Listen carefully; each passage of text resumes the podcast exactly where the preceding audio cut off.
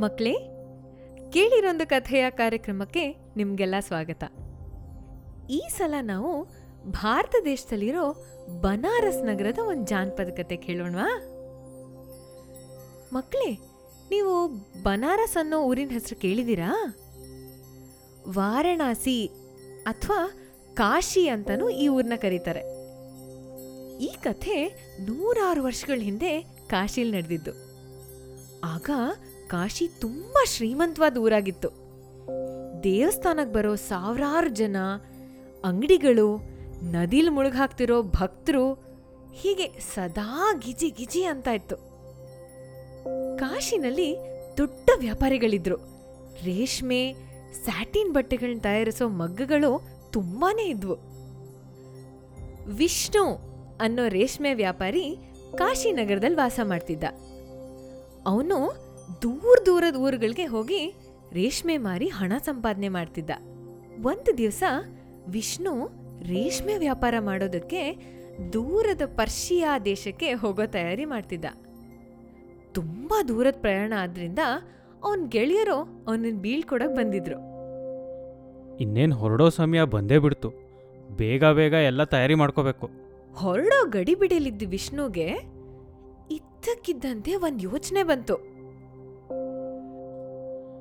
ನಾನೀಗ ಹೋದರೆ ಬರೋದು ಎಷ್ಟು ತಿಂಗಳಾಗುತ್ತೋ ಏನೋ.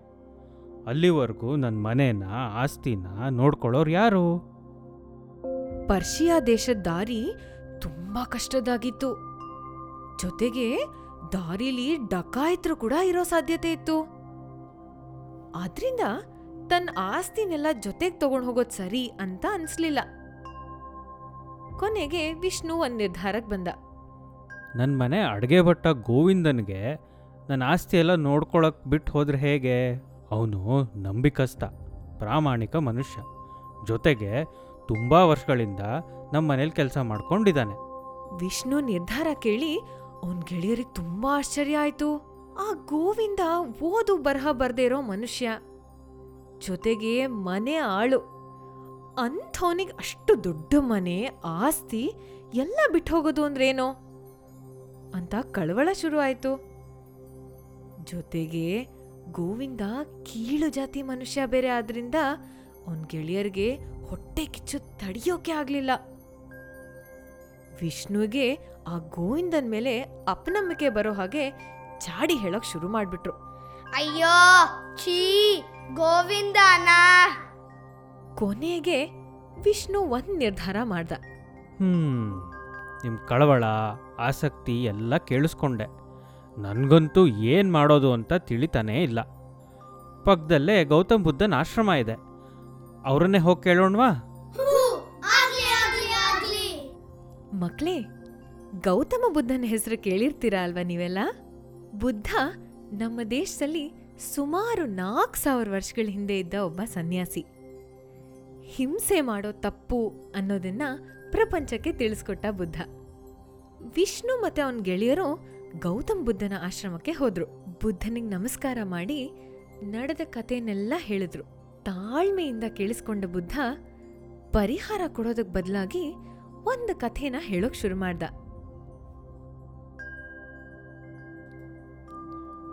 ವಿಷ್ಣು ನಿನ್ನ ಸಮಸ್ಯೆ ಪರಿಹಾರ ಹುಡ್ಕೋಕ್ ಮೊದಲು ಒಂದು ಕತೆ ಹೇಳ್ತೀನಿ ಕೇಳಿಸ್ಕೊ. ಒಂದೂರಿನಲ್ಲಿ ಒಬ್ಬ ರಾಜ ಇದ್ದ.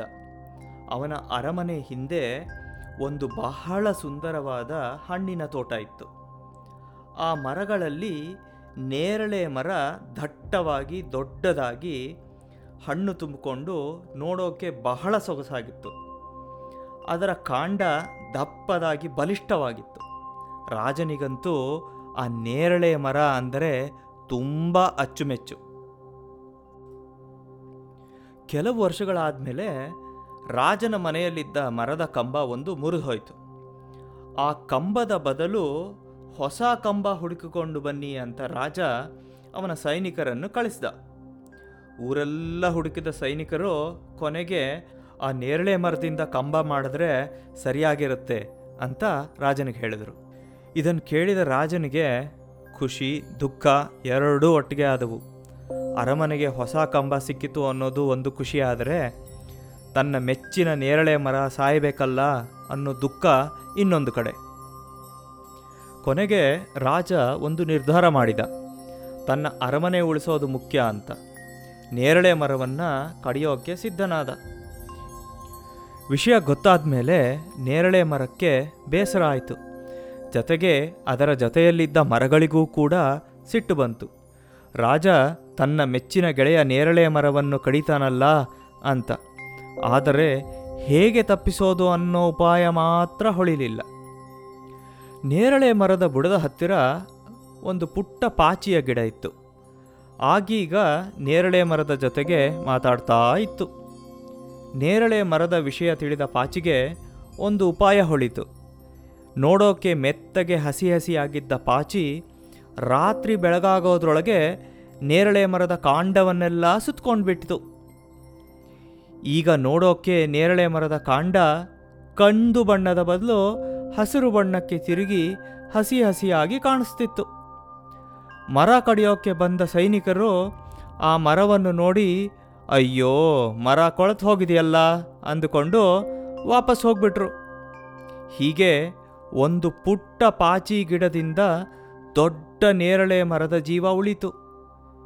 ಗೆಳೆಯ ವಿಷ್ಣು, ಹೀಗೆ ನಿನ್ನ ಗೆಳೆಯ ಎಷ್ಟು ಬಡವ ಆದ್ರೇನು ಅವನ ಐಶ್ವರ್ಯ ನೋಡಿ ಆಯ್ಕೆ ಮಾಡೋ ಬದಲು ಅವನ ಪ್ರೀತಿ, ಬುದ್ಧಿಯನ್ನು ನೋಡಿ ಗೆಳೆತನ ಬೆಳೆಸ್ಕೋ. ಹೀಗೆ ಗೌತಮ ಬುದ್ಧನ್ ಮಾತು ಕೇಳಿದ ವಿಷ್ಣು ಗೋವಿಂದನನ್ನೇ ಮನೆ ನೋಡ್ಕೊಳಕ್ ಬಿಟ್ಟು ತನ್ನ ವ್ಯಾಪಾರಕ್ಕೆ ಹೋದ.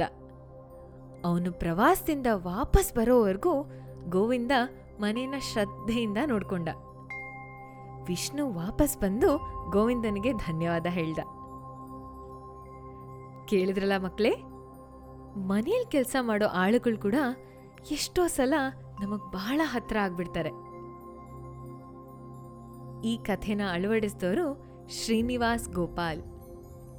ಕಥೆಯ ಹಿನ್ನೆಲೆ ಸಂಗೀತ ಹಾಗೂ ಧ್ವನಿ ಮುದ್ರಣ ಆನಂದ್ ಹೆಮ್ಮಿಗೆ ಗೌತಮ ಬುದ್ಧನಾಗಿ ಶೇಷಾದ್ರಿ ಪುರುಷೋತ್ತಮ್. ವಿಷ್ಣುವಾಗಿ ಆದಿತ್ಯ ಪದಕಿ.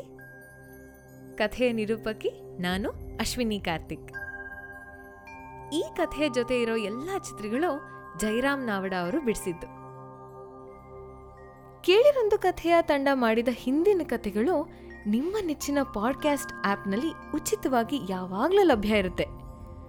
Google podcast podcasts Castbox podcast dot app sound SoundCloud ಹೀಗೆ ನಿಮ್ಮ ನೆಚ್ಚಿನ ಯಾವುದೇ ಆ್ಯಪ್ನಲ್ಲಿ ಈ ಕಥೆಗಳು ಸಿಗುತ್ತವೆ ಕೇಳಿಸ್ಕೊಳ್ಳಿ ಮತ್ತು ನಿಮ್ಮ ಮನೆಯವರು, ಗೆಳೆಯರು ಎಲ್ಲರಿಗೂ ತಿಳಿಸಿ.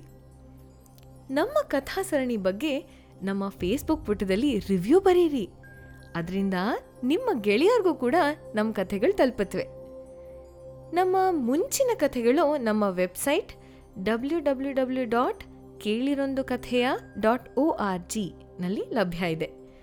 ಮುಂದಿನ ಸಲ ಮತ್ತೊಂದು ಕತೆ ಜೊತೆ ಸಿಗೋಣ ಮಕ್ಕಳೇ?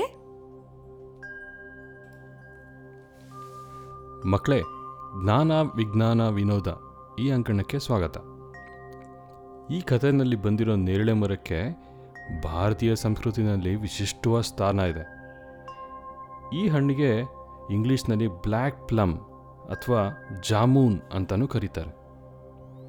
ನೇರಳೆ ಹಣ್ಣು ಸಕ್ಕರೆ ಕಾಯಿಲೆ ಅಂದರೆ ಡಯಾಬಿಟೀಸ್ ಕಾಯಿಲೆನ ಕಡಿಮೆ ಮಾಡೋದಕ್ಕೆ ಹೇಳಿ ಮಾಡಿಸಿದ್ದು ಅಂತ ವಿಜ್ಞಾನಿಗಳು ಹೇಳ್ತಾರೆ. ನೇರಳೆ ಹಣ್ಣು ತಿನ್ನೋದ್ರಿಂದ ಇನ್ನು ಯಾವ್ಯಾವ ಕಾಯಿಲೆಗಳು ಕಡಿಮೆ ಆಗುತ್ತೆ ಅನ್ನೋದ್ರ ಬಗ್ಗೆ ಓದಿ ತಿಳ್ಕೊಳ್ಳಿ.